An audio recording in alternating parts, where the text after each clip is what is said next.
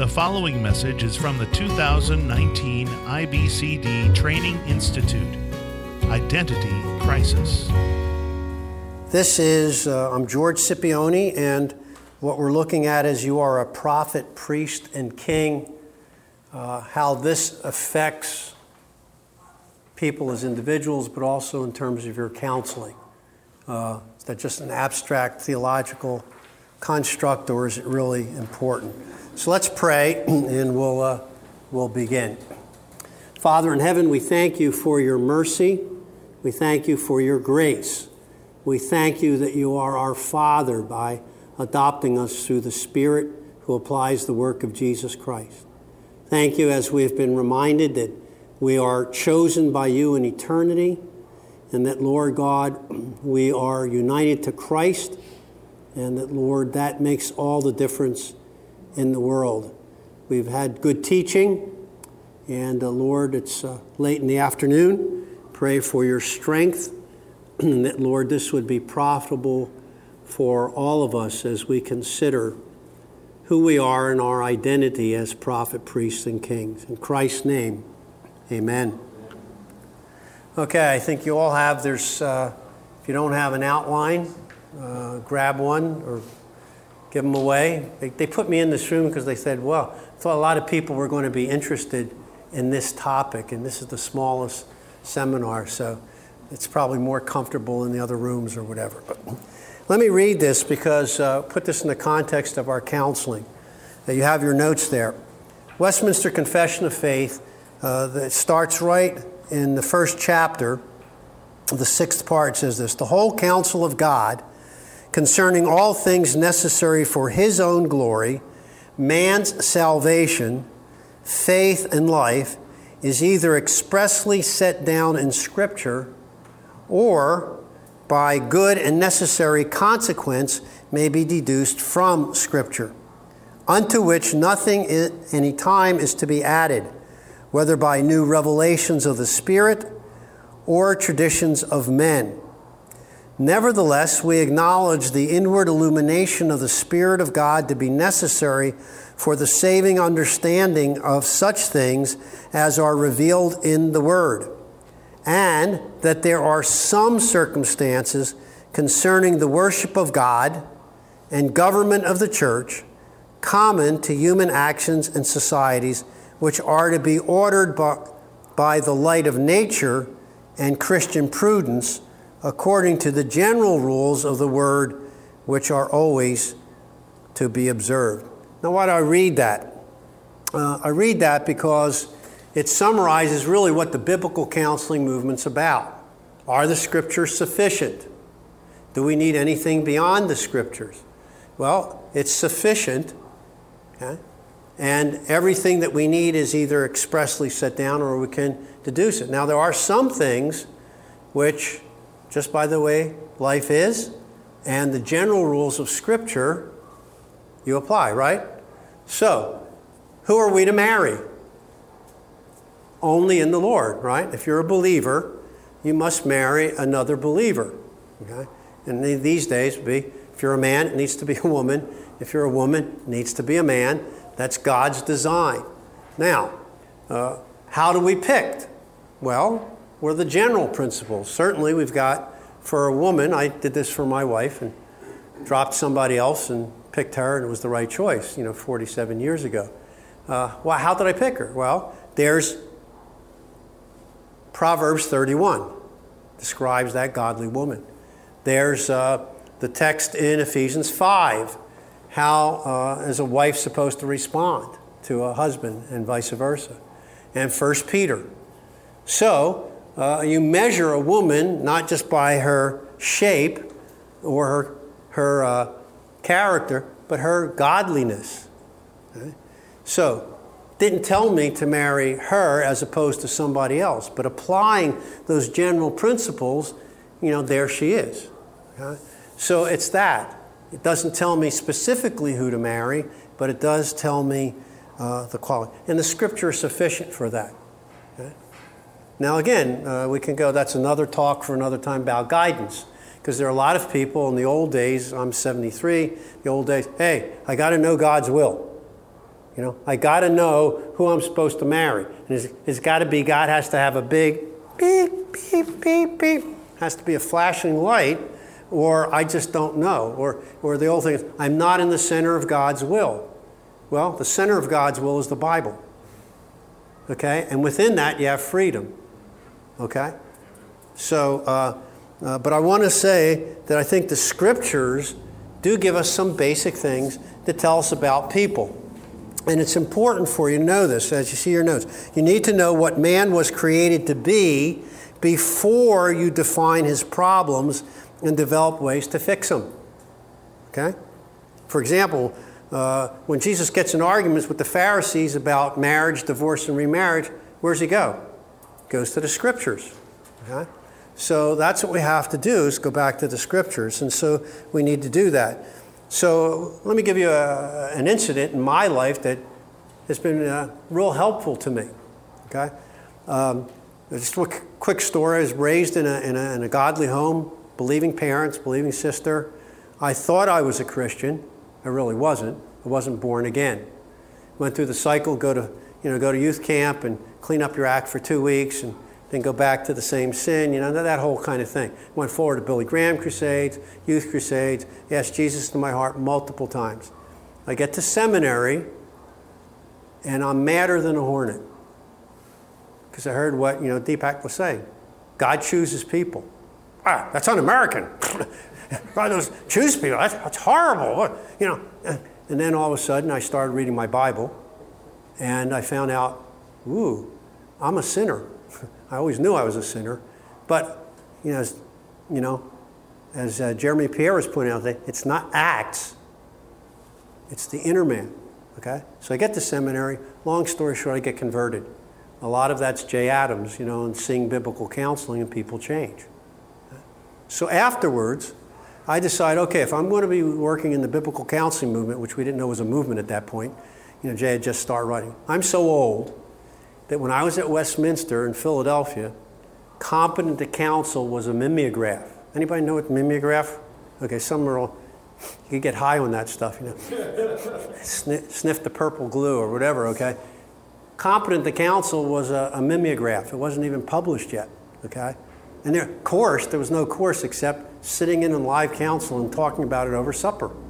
That was the extent of the training. But I got converted and I decided, look, if I'm going to work with Jay and work in the movement, I need to know psychology, you know, firsthand.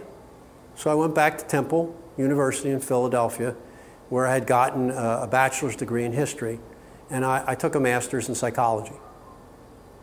Okay. And the pertinent thing for us is uh, just picture this first day of class in counseling psychology.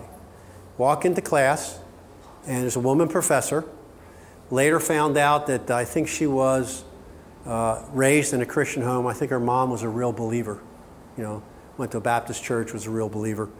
She wasn't. The teacher was not a, uh, a believer. First, first uh, day of class, she goes, You have an assignment for next week 10 page paper. Who is man? What's wrong? And how do you fix it? That's the, you know, you write that paper. And everybody was a master's or PhD student in that class. They're freaking out. Hyperventilating. This is so hard. Who's man? What's wrong? How do you fix it? This, ah. The design of the course was really interesting. That was the paper.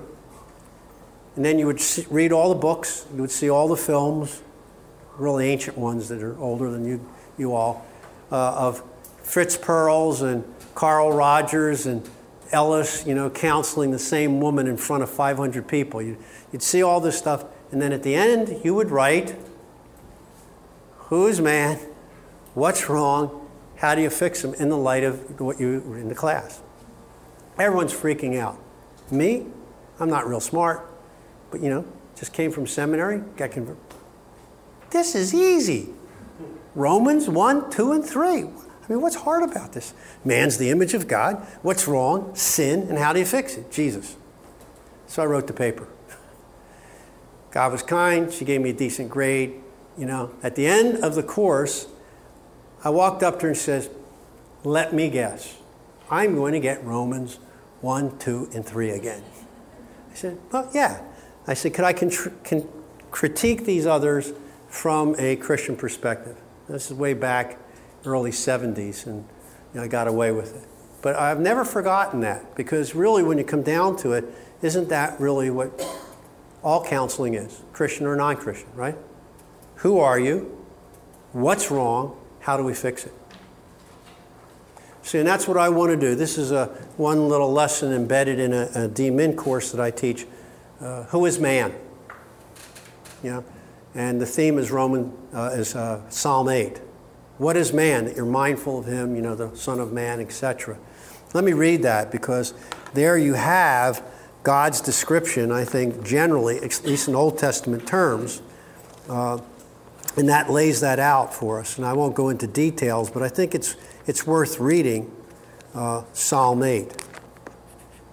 To the choir master, according to the uh, Gittith, a psalm of David. O Yahweh, our Lord, how majestic is your name in all the earth. You have set your glory above the heavens, out of the mouth of babes and infants. You have established strength because of your foes to still the enemy and the avenger. When I look at your heavens, the works of your fingers, the moon, the stars which you have set in place, what is man that you're mindful of him, and the Son of Man that you care for him? Yet, you have made him a little lower than the heavenly beings. That's one translation. It could be, and some of the older translation, a little lower than God, and crowned him with glory and honor. You have given him uh, dominion over the works of your hands. You have put all things under his feet, all sheep and oxen, and also the beasts of the field, the birds of the heavens, the fish of the sea, whatever passes along the paths of the seas. O Jehovah, our Lord, how majestic is your name in all the earth. So there's God's view. And as David, you know, takes care of the sheep, and he's out there and he's looking at the vast universe and goes, Man, I'm kind of small. You know, what, what am I really in the light of this whole thing? And yet, hey, I am the image bearer of God. Okay, literally, I think, I don't think the angels have the image of God. Uh, only man does, and man's above the angels. Uh, you know, I know angels are stronger, but so are elephants. You know, it doesn't make elephants, you know, uh, more worthwhile than us. So, so that's the background. The scriptures are sufficient, and the definition of the scripture is what? Well, we know, we've heard a lot about that, and generally is what? We're the image bearer of God, right? Said in the last seminar, uh, two passages, I won't go into them, but, but you can look them up. Psalm 115. You know? The idols of the nation are what? They have eyes, but they can't see, noses they can't smell, mouths they can't speak. What?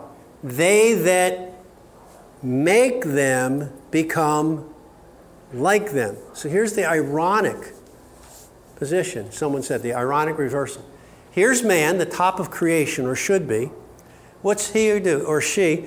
We get a mental image. Oh, we're going to make this idol, right? And then Isaiah talks about this. You know, you, you scrape it out, you, you, you use a compass, you put it out, you carve out the wood, and then you worship it, right? That's a big duh for Isaiah, remember? He goes, duh, you cut a tree down, timber, it's down, and what do you do? Half of it you carve into an idol, half of it you cook your meal over, and you bow down to the tree and go, My Father, you made me. So, so the ironic thing is, where does the idol come from? A craftsman makes it up in his mind and then puts it out into what? Almost in a godlike fashion, forms this idol, but since the idol is deaf, dumb, and blind, the person that makes the idol becomes like the idol. Put in New Testament, Matthew 6. Okay? Where your treasure is, there will be your heart. So man is heart driven, and the heart is driven by the God that you serve, into which image you become. So it's either Jesus Christ, who's the only godly, normal person that ever lived. Sorry, gang, you and I are a little wacky. you know, God's the only, you know, God man is the only normal person that ever lived. Adam and Eve were okay to begin with, but they messed it up royally. Okay? So, so that's the dynamic. Now, okay, we're image bearer, we reflect, and a lot of the biblical counseling movement is reflected on this. But can we make it even more specific? Okay? You become like the God you serve, okay? And so God is love and, and all that stuff. We can see the general principles of what? The fruit of the Spirit, the Beatitudes, etc. But what about function? Okay? I, I think we can do that by inference from Scripture, okay? So, look at your outline. Um, three on the introduction uh, or engaging the heart. You need to start with the threefold covenantal task uh, of all of God's mediators or covenant heads. So, what I'm saying is, I think that what I want to do, and I think this is legitimate, is work backwards from what? The only perfect person is Jesus. And what roles did he fulfill when he was here? Okay? We're told, okay, I think these old theologians were right. He has what? He's a prophet, priest, and king. That kind of sums up what Jesus did. Okay? And, and we'll look at that. So if that's accurate, I think it is, then we can infer back to what? Old Testament. What were the three main offices in Israel? Prophet, priest, and king. Okay? So if that's a, a proper thing, then we can infer back to the patriarchal period, right? Who was the prophet, priest, and king? Abraham, right? He was a prophet, remember? Not a great one, but you know, hey, tell him you're my sister, okay? Remember after that, he, they were, God was going to bang on this person. Why'd you do that? Well, she really is my half sister. I thought you might kill her for me. And by the way, he's a prophet. You better ask him to pray for you. Now, if I was that pagan king, I'd be a little hacked. this guy almost gets me killed for lying, and now I have to go to him. But he's a prophet, right? Is he a priest? Sure enough, because wherever Abraham went, he what? He put up altars. And was he a king? Yeah? Remember when Lot got ripped off and uh, from Sodom? Who went after him? Abraham did. So we see back those three offices in, in the Old Testament in terms of the Mosaic period are under the patriarchs, okay? Goes all the way back. You may disagree, but I think it's helpful to think. In the garden before the fall, Adam was a prophet, priest, and king, which gives us a little more specificity other than let's go serve God. So we'll look at this. And we could alliterate in English, you know, prophet, you're a witness, priest, you lead worship, and king, you work or you rule. Okay, so let's look at these in turn. Okay, so we look at the perfect mediator man, Jesus Christ, the second Adam. We then infer back to the first man, uh, the first Adam, and can then conclude the status of all men as God would have them to be in terms of salvation. Westminster Larger Catechism says this, number 42. Why was our mediator called Christ? Our mediator was called Christ because he was anointed with the Holy Ghost above measure. These references are proof texts, uh, scripture proof texts that came from that version. And so set apart and fully furnished with all authority and ability to execute the offices of prophet, priest, and king of his church in the estate both of his humiliation, birth to death and resurrection, and exaltation. Heidelberg Catechism, another catechism at that time, question 31 Why is he called Christ, that is, anointed? Answer Because he is ordained of God the Father and anointed with the Holy Ghost, A, to be our chief prophet and teacher, B, who was fully revealed to be uh, to us the secret counsel and will of God concerning our redemption, C, and to be our only high priest, D, who by one sacrifice of his body has redeemed us and makes continual intercession for the Father with us, for us, excuse me, and also to be our eternal King who governs us by his word and spirit and who defends and preserves us in that salvation he has purchased for us. Next page, you have uh, question 32 of the larger catechism. But why, excuse me, of the Heidelberg, why art thou called Christian? Because I am a member of Christ by faith, and thus am partaker of his anointing, so that I may confess his name and present myself a living sacrifice of thankfulness to him. And also that with a free and good conscience I may fight against sin and Satan in this life, and afterwards I reign with him eternally over all creatures. Okay, so there's some reflecting on this, more in theological jargon, but I think helpful. Okay, uh, what did Christ do? Obviously, we know he died on the cross after he fulfilled the law perfectly, and he was raised. And what's he doing now? He's our prophet, priest, and king. He's still revealing through the preached word. He is still interceding for us in heaven, and he's ruling and reigning. And uh, the, as Paul says to the pagans in, you know, Athens, hey, you know, there's a resurrection of the dead, and it's proven because God raised the guy from the dead, and he's going to come back to, ah, it's crazy. But, but Paul's arguing the resurrection of Jesus proves that one day he's going to judge the world. That's God's stamp of approval on Christ. Okay, so let's go through this. Uh, exposition of this, uh, these concepts. Okay, man is a prophet of God. The larger catechism, speaking of Christ, at 40, number 43. How doth Christ execute the office of a prophet? Christ executeth the office of a prophet and is revealing to the church in all ages by his Spirit and word in divers many ways of administration the whole will of God in all things concerning their edification and salvation. So that, that's the work of a prophet is to teach and to reveal God's will. Um, you all do that, right? Fathers do that to hus- you know, husbands do that to wives. Uh, Parents do that to children. Uh, people do it in the civil realm in terms of people learning at work or whatever. So the bottom line is uh, one of the functions of a human being is to teach and to tell people what God thinks about them and their life. That's part and parcel of being a human being. So people that don't do that are not fulfilling a function. They're going to be frustrated. Now, again, there's other people on the other side. They want to teach everybody everything, right? They've arrogated to themselves the only person in the world that can teach is me. And if you really want to listen, listen to me. That's an arrogant, it's a misappropriation of that function. But, you know, right? My dad was always, always teaching referees, even on television. They couldn't hear him.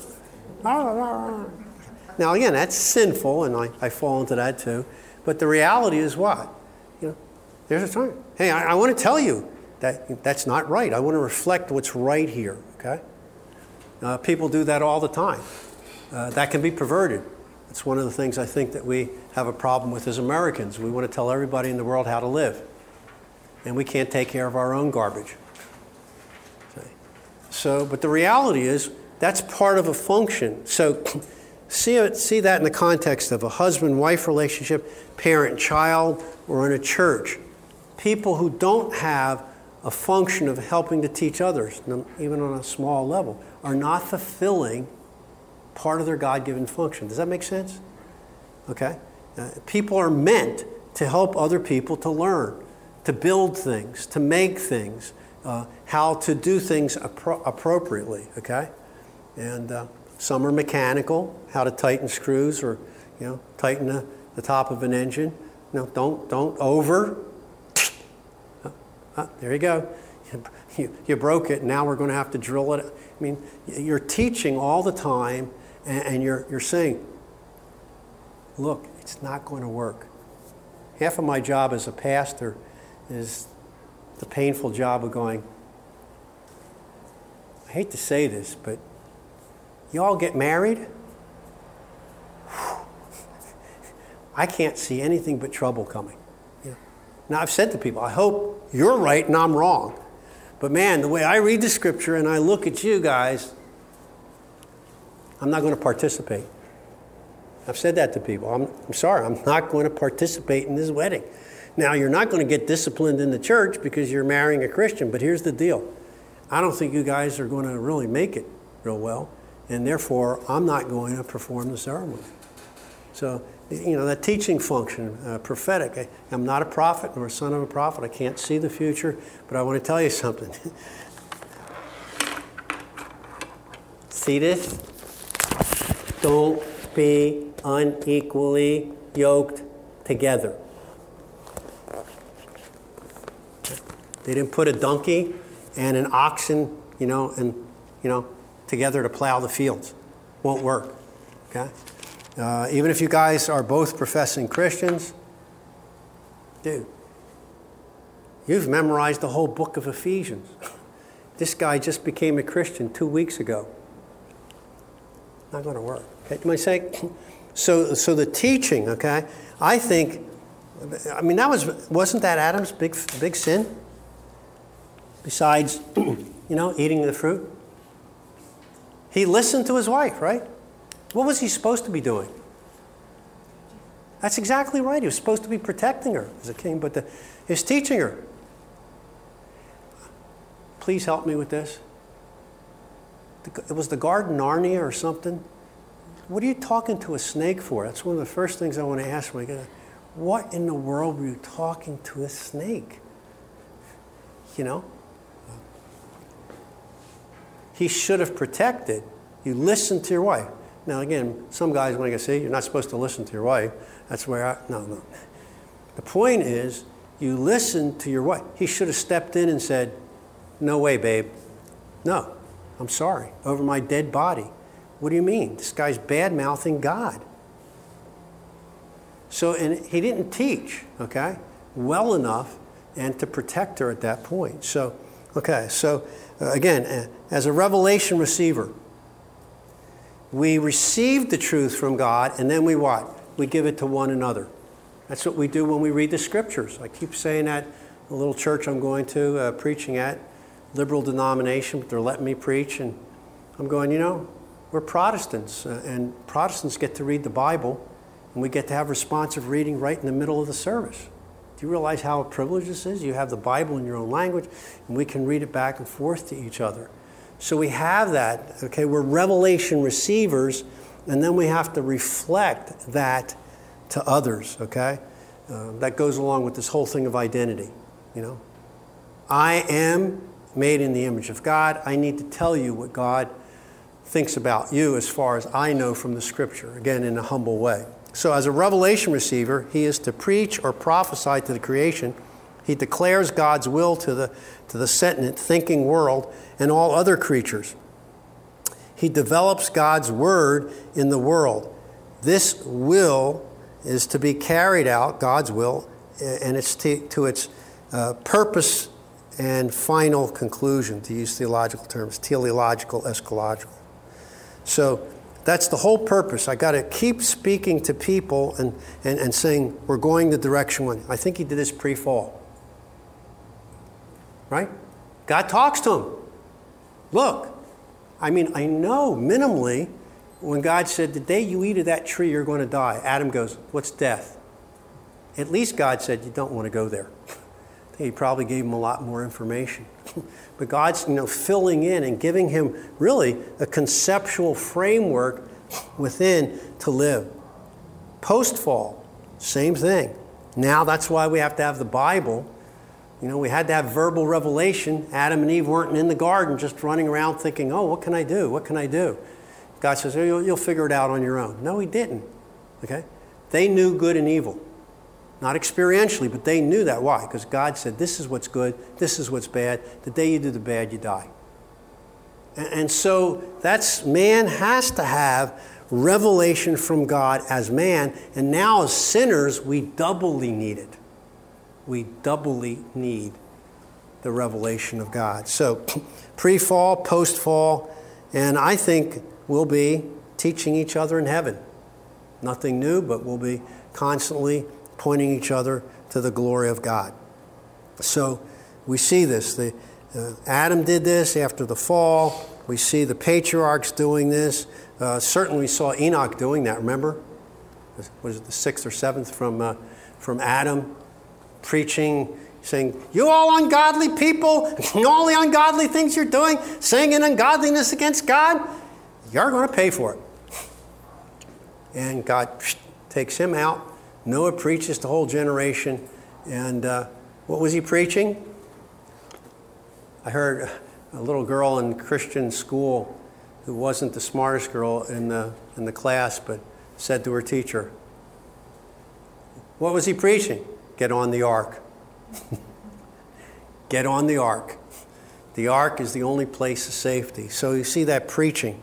And I think uh, perfectly we're going to be uh, teaching one another in heaven uh, more and more. Okay? So that's, that's the prophetic. Also, we have priestly function, okay? Jesus obviously is interceding for us now. We see that all through the scriptures because of sin. But even before, right? Even before sin, didn't he worship? That's what they did.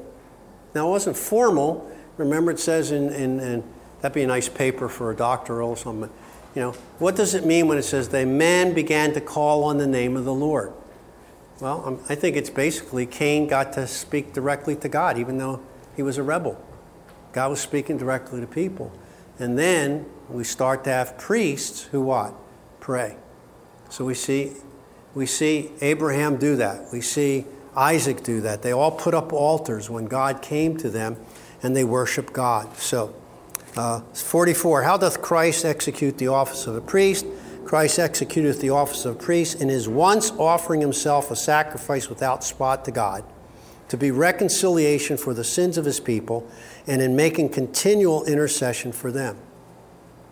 So, as we're hearing in the plenaries, we need Jesus. And counseling is not only teaching people what God wants, it's what? Pointing them to Christ, to the cross to the finished work of Jesus Christ and God's mercy and grace uh, to them. And so, uh, worship, there was worship before the fall, right? No need of redemption in the sense of blood, but what? They worshiped. You know, I don't think they just sort of chummed up with God.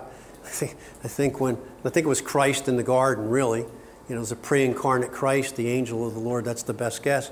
When Christ walked with them in the garden, you know, they were worshiping. They were worshiping. Every day they had family worship. So uh, there's, that, there's that priestly. Now we have to intercede. And so that's really important for a husband to realize you got to intercede for your wife. I've had to say, guys, look, this is not prayer. Oh Lord, thou knowest that my wife is a nut and a hard case.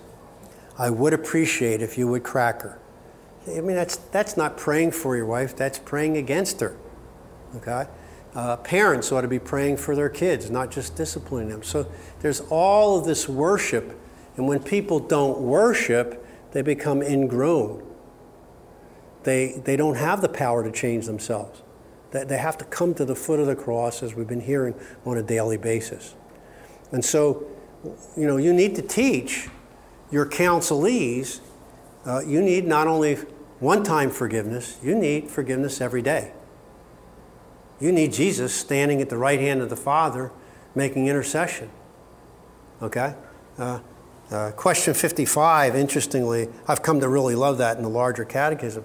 How does Christ make intercession? Christ makes intercession by appearing continually in our nature before the Father, pleading the merits of his obedience and sacrifice while on earth that it be applied to all believers, procuring for them a clean conscience in spite of daily failings and acceptance of their person and services with access with boldness to the throne of grace. I mean, we've got to teach people that. And in husband wife relationship, parent child relationship, uh, if people are not functioning as a priest, uh, it's another thing.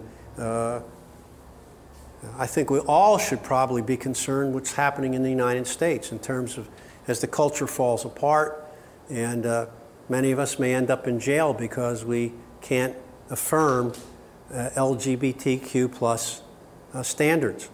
They're out of the closet. They want us in the closet. They want to lock us into the closet and throw the key away. But we need to love these people and to pray for them. We need to take a priestly function. Okay? And this, you can see this. Not only do you teach in biblical counseling, you have to what? Prayer. I don't know if I've ever seen one of those. I think we probably should have a seminar on prayer and one of the biblical counseling because there's your priestly function praying for, interceding for the people. Okay? Um, I don't know about you, I tend to get more angry at sin than mourn over it. You know? I really need to, to be grieved. And I really need to intercede for people, especially those that despitefully use you. Okay?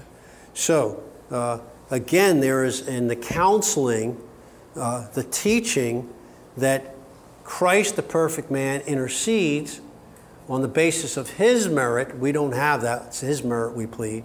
But we go to before the Father, please, Father, don't give them what they deserve. So I teach the guy, instead of praying against your wife, you know what your prayer ought to be? Lord, look. Lord, if there's any punishment for her sin, put it on me. Please put it on me because I'm responsible to protect her. I know she's being stubborn, but please go, go lightly on her. You know, that's, that's, that's the intercessory attitude that people need to have in counseling. Now, again, if they're not born again, they probably don't believe they're a sinner and, and need things, but all the stuff that's being said is helpful there. So we need to uh, uh, do that. Angel, okay? This is important. Very quickly, 148. The angels worship God, right? They're sinless. Uh, Psalm 148. This should be something we teach in counseling to people to not only read the Bible and pray, but to worship God and love Him with their whole heart, soul, mind, and strength. That's part of our counseling as well as telling them the truth.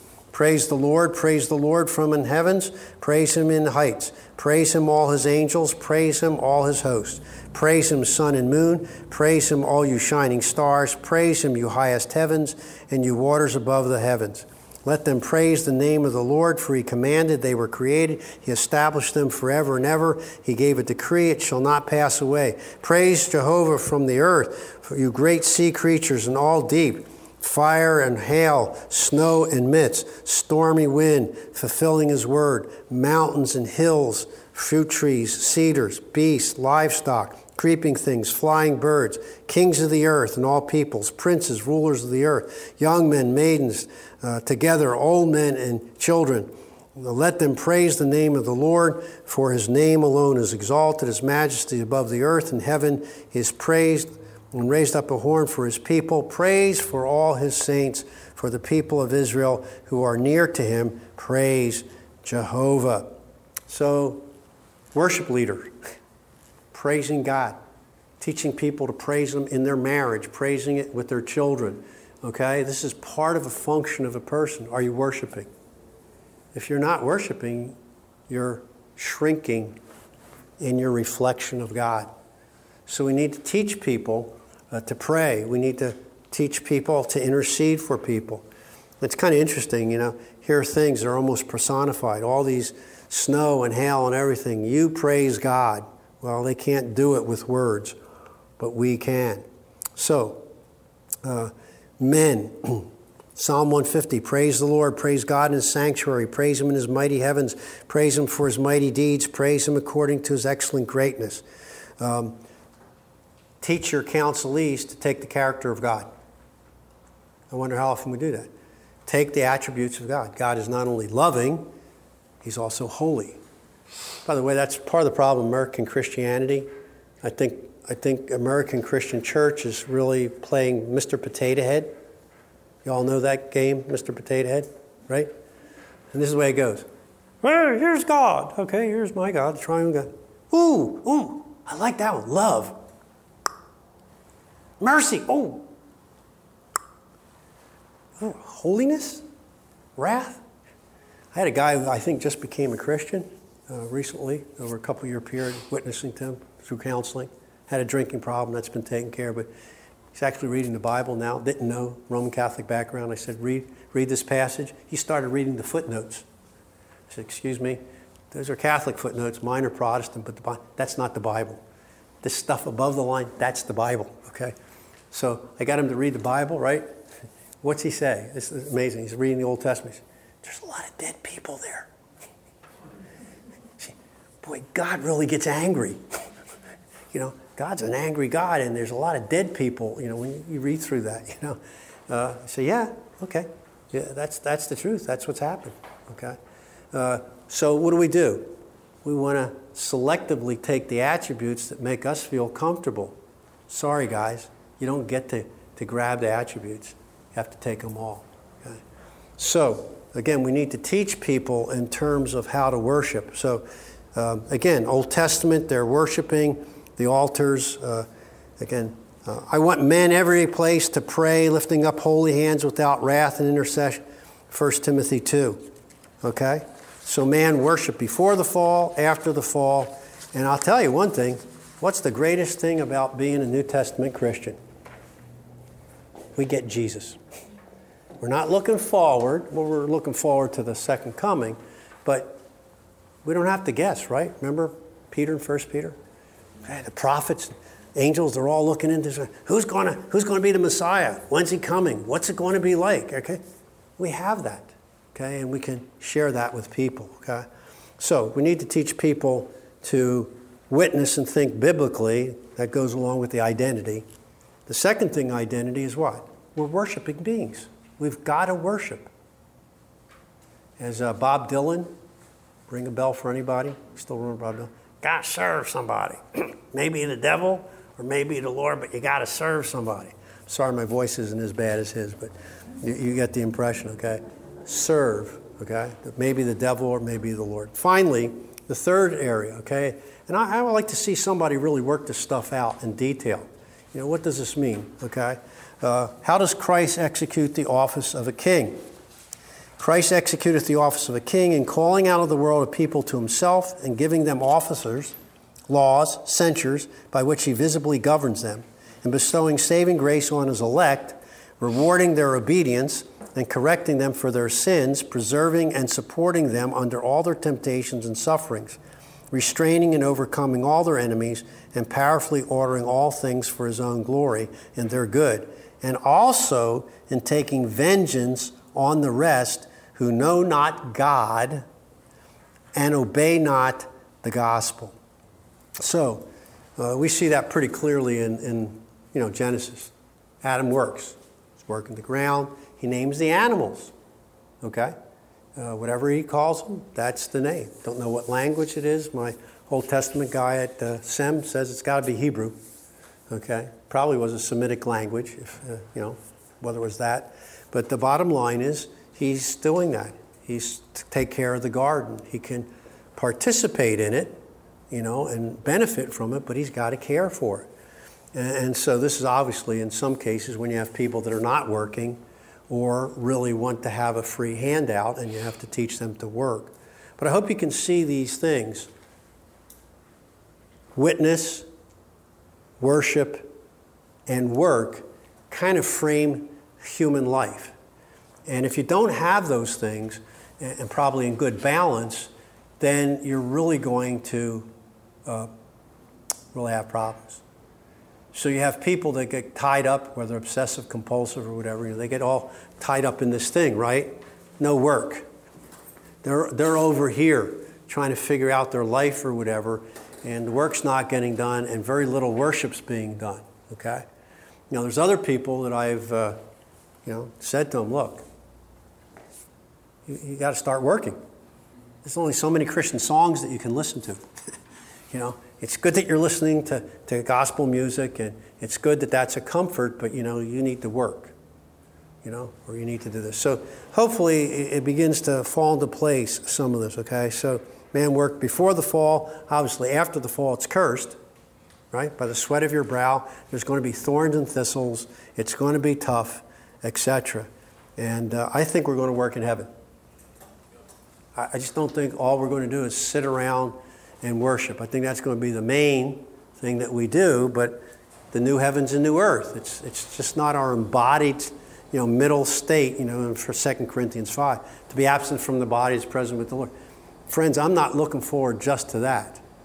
I'm looking forward to the resurrection when this thing gets corrected. Okay? Uh, that's the ultimate, the new heavens and new earth. So we need to teach people in the, in the time. So, exhortation for life there. This impacts counseling real people in time and space history. Adam to Moses, three offices and the heads of families. Moses to Christ, three offices are separate, ordained men. Three offices are reunited in Christ. Uh, there are ordained and unordained applications. Let me just say an aside here. People have asked this question for years. I've been around since the beginning, since the late 60s. I don't understand. You know, Jay Adams says everyone's competent to counsel, right? Yeah. But then he says something like, well, the pastor is God's professional. Well, which is it? I think it's both and. Uh, this prophet, priest, and king, the Reformation picked up. It's not just the priest. We're all priests before the Lord. It's not them that just to get the Bible in Latin. We get it in our own language and we can read this and study it. We're spoiled. We, uh, we don't realize how wonderful it is to have the Bible in our own language, okay? And then this work, okay? So, so these are things that we need to teach our counselees, not just as abstract principles, but, you know, hey, are you worshiping? Are you witnessing? Are you working? And some people get out of balance because, you know, they'll like the one, you know, that's monasticism. Hey, you know, I'm going to go into the monastery and just, you know, think about God and not be in the world, okay? So I think that might help you if have people say, well, what is it? Everyone's competent counsel. Right, but not everybody's an ordained officer. So again, just to pick on someone, but uh, my wife went to a women's retreat, Southern California. Won't go beyond that to tell you who. Okay, she was scheduled. She was told to speak five times, and then she got there and go, "Oh, there's a sixth one. What's that? It's the worship service. We want you to preach." And my wife kind of goes, "Ding, ding, ding, ding, ding." I am not a minister of the gospel. Okay. Plus, they were going to have communion. Now, I don't know if it was Gatorade and nacho chips, you know, or, or I'm serious. I mean, you know, some people kind of they get good. It's not just women, but oh, we get in this uh, this retreat here, and then we're just going to no. That's that's for the ordained officers. But every one of you can go to somebody else and say, "I love you," but guess what? You're headed for trouble. You keep going you're going to go over the cliff. You're, you're on the Niagara River, and it's going fast. You can't see how fast it's going. I think it's like 17 miles. It's real quick. Uh, a guy in our movement, uh, Kevin Backus, a good friend, he's a pastor of the Bible Presbyterian Church on Grand Island, New York, which is the last island before over the falls. And he says, You can't tell how many times people get in that current and they're gone and dead over the falls. Why? Because they don't see it. So we, we need to warn people, we need to pray for them, we need to teach them. So, well, here's just some things on there for you later to think about. Because uh, normally this is in a DMin course. We've got about 15 minutes and we can talk about this. But I, I said, look, I, I want to I wanna ask you these questions. Uh, out, of, out of this lesson, uh, here's some questions to think about. What happens without a job description? Have any of you ever worked for somebody that didn't give you a clear job description? It was just me. It was one miserable summer. It was miserable because I could not please the guy I was working for. He was cook, I was assistant cook. Now I knew, knew nothing. Okay, you can understand why I get mad. I said, "Hey, I cleaned out the walk-in. Why? That that old parsley was all wilted, so I threw it away. You dummy, you put it in ice water and it revives it. You know, you just ruined my meal. Okay, so I was pretty dumb. But the bottom line, everything I did blew up in my face. I couldn't please him. I didn't have a job description. Two, what happens without specificity in job descriptions? Uh, I don't know if you have a poor leadership style like me. I'll do this. I've done that with my wife. I've learned. Hey, hon, You take care of this because you're good at it. And everything's fine until she makes a mistake. And then I get on her, right? And she goes, Well, wait a minute. You told me to do this job. You didn't give me any specifics. And now, know, now you're taking me to task because, see? That's poor leadership. What happens when you have a job description, but it's not specific enough to really help you what to do? Okay? Uh, the joke that, that year I worked in the camp, was a Christian camp, was, oh, Scipione, it's the cook's day off. Yeah, we know what we're having. French toast for breakfast, beans and hot dogs for lunch, and meatloaf for dinner. Maybe it's different. We'll have meatloaf for breakfast and French toast for lunch. That was the, that was the only things that I would cook, okay? Uh, couldn't trust me. What happens if, if man does not fulfill his prophetic task? You've probably seen that, been in congregations or seen families where there's no instruction and, and people don't know what they're doing, okay? What happens if man does not fulfill his priestly task? You know, if he's not worshiping, if he's not repenting, Uh, what happens if man does not fulfill his kingly task? these are important things to ask yourself and start thinking. You know, we all know that sin is the basic problem, and we need salvation and God to help us grow out of those things. But more specificity, okay? Look, you're not being a good leader. And I could add a sixth one that's not there. What happens when leaders in the home, the church, or the state fail in these capacities? My, my, my response is tyranny. Right? Why did people go for Hitler? Inflation was so bad, things were bad. At least he made the train run one time. You hear that all the time. Why no? Venezuela is a mess. I mean, there are literally thousands, if not now millions, of people that have died on the border of Venezuela. Why? Tyranny. Tyranny. It's uh, real big to me. My friend who came up, uh, Luis Vega, he is an expat from, from uh, Cuba. When he was four, they had to flee Cuba because of Castro. Castro took over his house. But uh, his family saw that and they just said, hey, 35 years ago, they said, this is what's going to happen to Venezuela because of Chavez. It's inevitable. See, when you have people that, that really don't teach the truth. They really don't intercede and sacrifice for the people, and they don't really rule. They rule for themselves. You get what happens. You get tyranny. Stalin, Hitler, Mao Zedong, the killing fields in Cambodia. What happens? Because you can't live with chaos. So these are not just abstract things. Well, okay, I'll end there and let you ask perhaps applic- applicatory questions. What difference does it make or how to apply this? Yes? Are, are you familiar with how that grid's been used for like leadership in churches where you have like a plurality of pastors and one's more kingly, one's more priestly, one's. Have you heard about that? Uh, okay, so the question, I'm repeating for the tape because they asked uh, that there are people, let's say, have multiplicity of pastors, and one's taking a, a more kingly and, and uh, you know, no, I've not heard of that. So it's very interesting. I, I, I don't know of anyone that's sort of applying this in general, let alone specifically like that. So it's kind of common with some of the Acts 29 guys that they were, okay. you know, looking at leadership through that. Okay, it says Acts 29. Uh, I have a friend, sometimes worship with them there. I'll go ask him and say, hey, uh, is this something that uh, you guys kick around? I have not heard him speak of that, but I really haven't talked to the regional director for, for, uh, for Acts 29, you know, in the Pittsburgh area. Sir, are you? Okay. I didn't know because, you know, auction, you know, you might be bidding or whatever. Okay. Uh, anyone else got questions? Okay. So uh, I think the most important thing is, is to push this with the people that you train for counseling and, and have this, okay?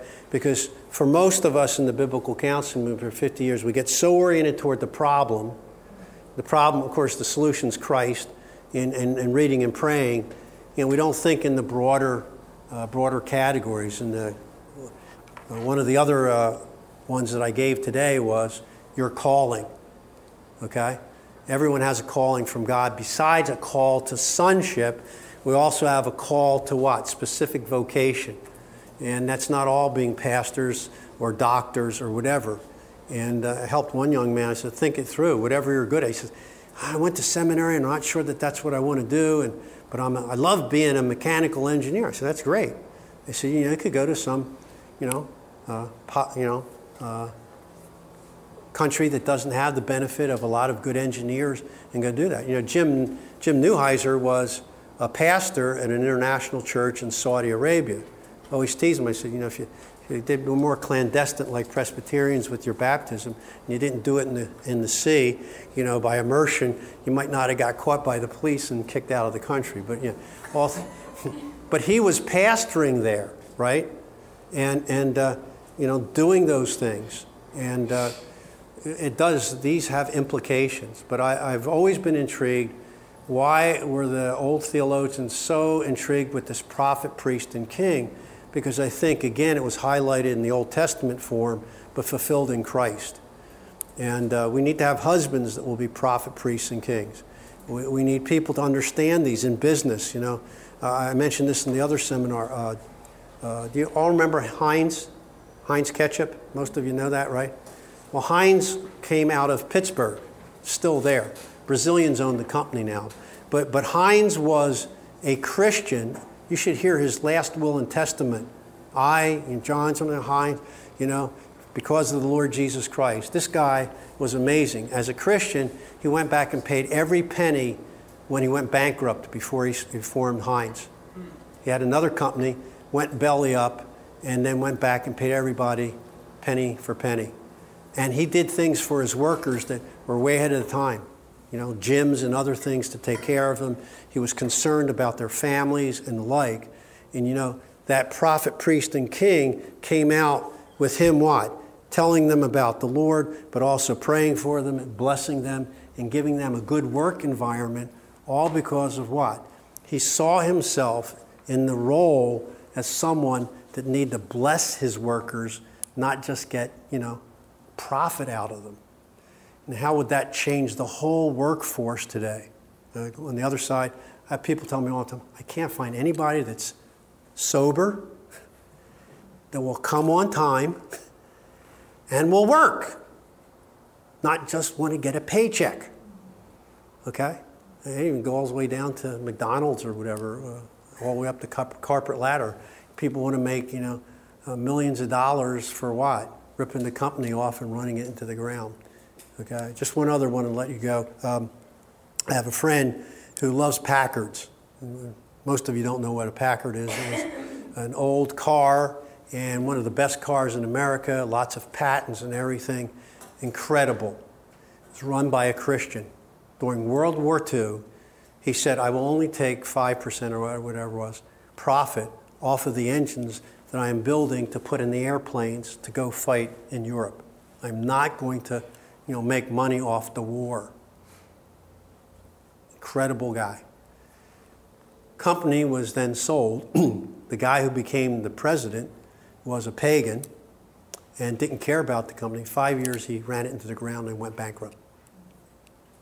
So this whole leadership is really important on the individual, uh, family, and even congregational level to do that. Well, let me pray, and, uh, and I'll stick around for any questions you might have. Uh, so, Father in heaven, we thank you for our Lord Jesus Christ, who is our prophet, priest, and king. He, he tells us your will, He intercedes when we fail, He rules over us until we actually begin to grow in grace.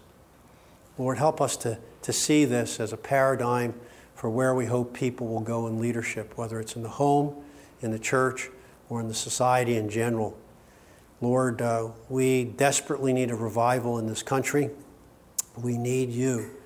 Uh, or, Lord, it will go on the scrap heap of history uh, because of our great sin. So please, O oh Lord God, have mercy upon us and help us to counsel people and live in such a way that the world will see your kingdom is the wonderful kingdom, the only one that will last. For we pray it in your Son's name.